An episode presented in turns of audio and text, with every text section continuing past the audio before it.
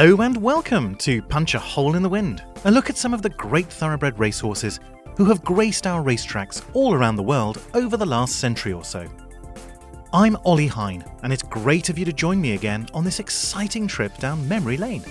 My aim is to both remind you of some of your heroes from years gone by, but also to introduce you to some others whom you may not be so familiar with. We're going back a century this time to a British filly who not only scorched the turf during her dazzling career, but also thereafter had a profound impact on the breed as a broodmare. Horse racing, like pretty much every other popular sport, is imbued with cliche. Sometimes it is self aware, other times it is eye rollingly lazy. To that end, it's not uncommon to hear the latest sprint filly who wins a race well being referred to as the flying filly. But on this, there are two points worth making. First, there was an original flying filly who was the first given that moniker, and her name was Mumtaz Mahal. Second, it is highly unlikely that any of the more recent horses given that nickname were anywhere near as quick as her. She was very likely the fastest filly to ever run in Europe. For this, she had her sire, the Tetrarch, to thank. There is enough evidence to suggest with conviction that the Tetrarch was the fastest two year old ever seen, the strangest looking thoroughbred in history, and also the most mysterious. His initially chestnut colt was scattergunned with bizarre black blotches, and then it randomly changed colour to a grey coat with white blotches. This gave him the initial nickname the Rocking Horse, which rapidly changed to the Spotted Wonder when he won all his races as a two year old with consummate ease, breaking track records along the way. Even as a juvenile, he had the fully developed body of a four year old. And his jockey, the usually down to earth 10 time UK champion Steve Donoghue, swore that it couldn't have been his horse's first time on earth, as he essentially trained himself and knew exactly what to do before being taught. Freak was never a more apt term. Sadly, there are no surviving videos of him running.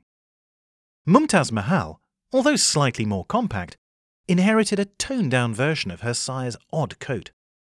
She was described as nicely proportioned, with a regal head and a deep, dark, intelligent eye.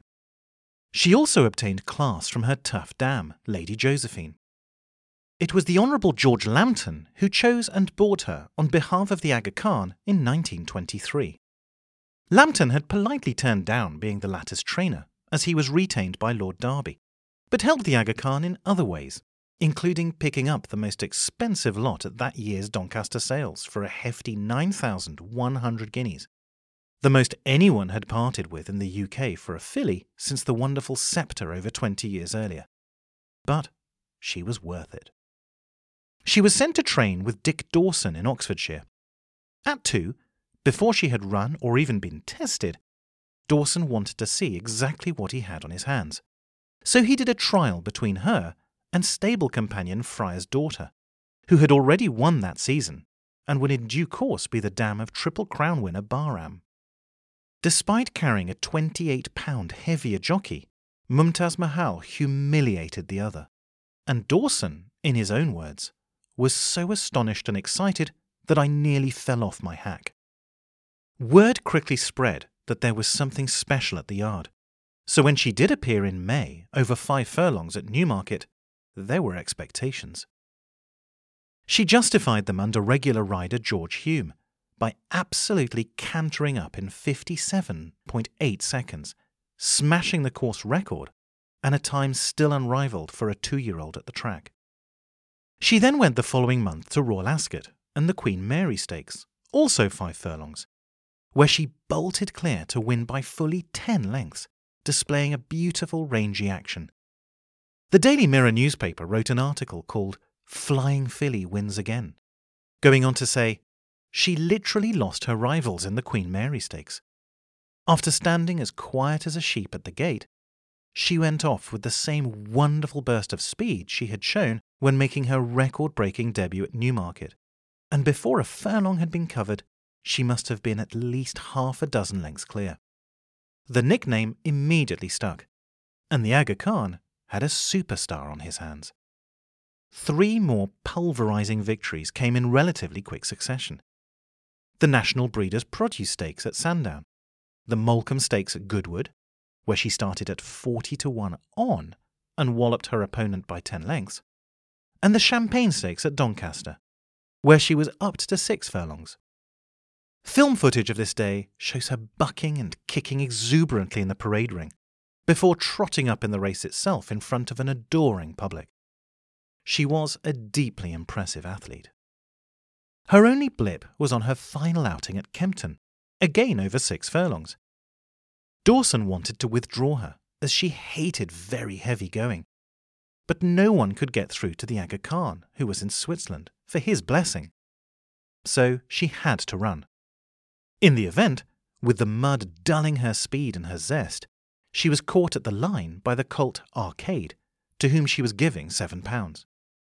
The following spring, the big question as she entered her classic year was with such phenomenal speed, could she stay? She returned from the winter bigger and stronger, and was thrown in at the deep end in the 1,000 guineas over a mile, for no other reason than this is what was expected of a champion filly. Five furlongs in, predictably, she was six lengths clear. But in the final furlong, her stamina completely gave out, although her class and genuine nature meant that she still came second, this time to Plack. As though unconvinced of the seemingly obvious evidence, Connections tried once more over a mile at the Coronation Stakes at Royal Ascot, where again she simply couldn't stay. She was an outrageously good sprinter, pure and simple. The penny having finally dropped, her final two outings were back over five and six furlongs respectively, at the King George Stakes at Goodwood and the Nunthorpe Stakes at York. And, of course, she once again destroyed the opposition, by six lengths in the latter. Mumty, as the hugely popular filly was now affectionately known, had proved that when it came to pure speed, no colt or filly could touch her. Not then, and likely never since. Her racing career over, Mumtaz Mahal proceeded to become a legend for a second time. Living first at her owner's Sheshoon stud near the Curragh, and then in England, some have accurately asserted that she is considered part of the fabric of the modern thoroughbred. Via her grandsons Nasrullah, Abernant, Royal Charger, and Mahmoud, amongst many others, her genes seep into every successful line you can think of. She was, naturally, the spider at the centre of the web of the Aga Khan's interwar dominance of British racing. And, as a consequence, if you are a fan of grey horses, then more than any horse, you have Mumtaz Mahal to thank. In the early 20th century, there were fewer and fewer around, as the UK was going through grey scepticism at the time. Mumty's watershed popularity changed all that as a Native Dancer would in the US 30 years later. Her immense success as a broodmare, carrying those special units of grey inheritance, ensured that these scarcer but no less beautiful thoroughbreds would carry on successfully and popularly to this day. Completing her post racing European odyssey, she had her final few foals when resident at the Aga Khan's Haras Marly-la-Ville stud farm just north of Paris her legacy already more than secured.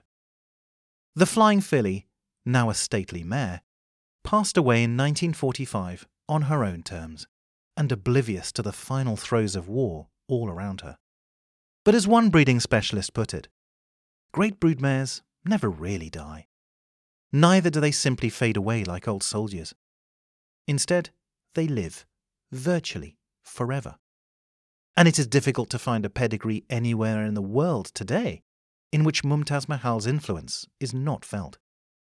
One could almost forget, in fact, that before her breed defining input, this feisty, spotted grey filly displayed an unearthly speed on the racetracks of England never seen since. Almost, but not quite. To find out more about Mumtaz Mahal and other greats from the past, check out my book, Punch a Hole in the Wind, out now and available online and in bookshops. Next time, we'll go to a different part of the world and share the exploits of another great horse from another era who could punch a hole in the wind. But until then, This is Ollie Hine signing off and saying thank you for listening.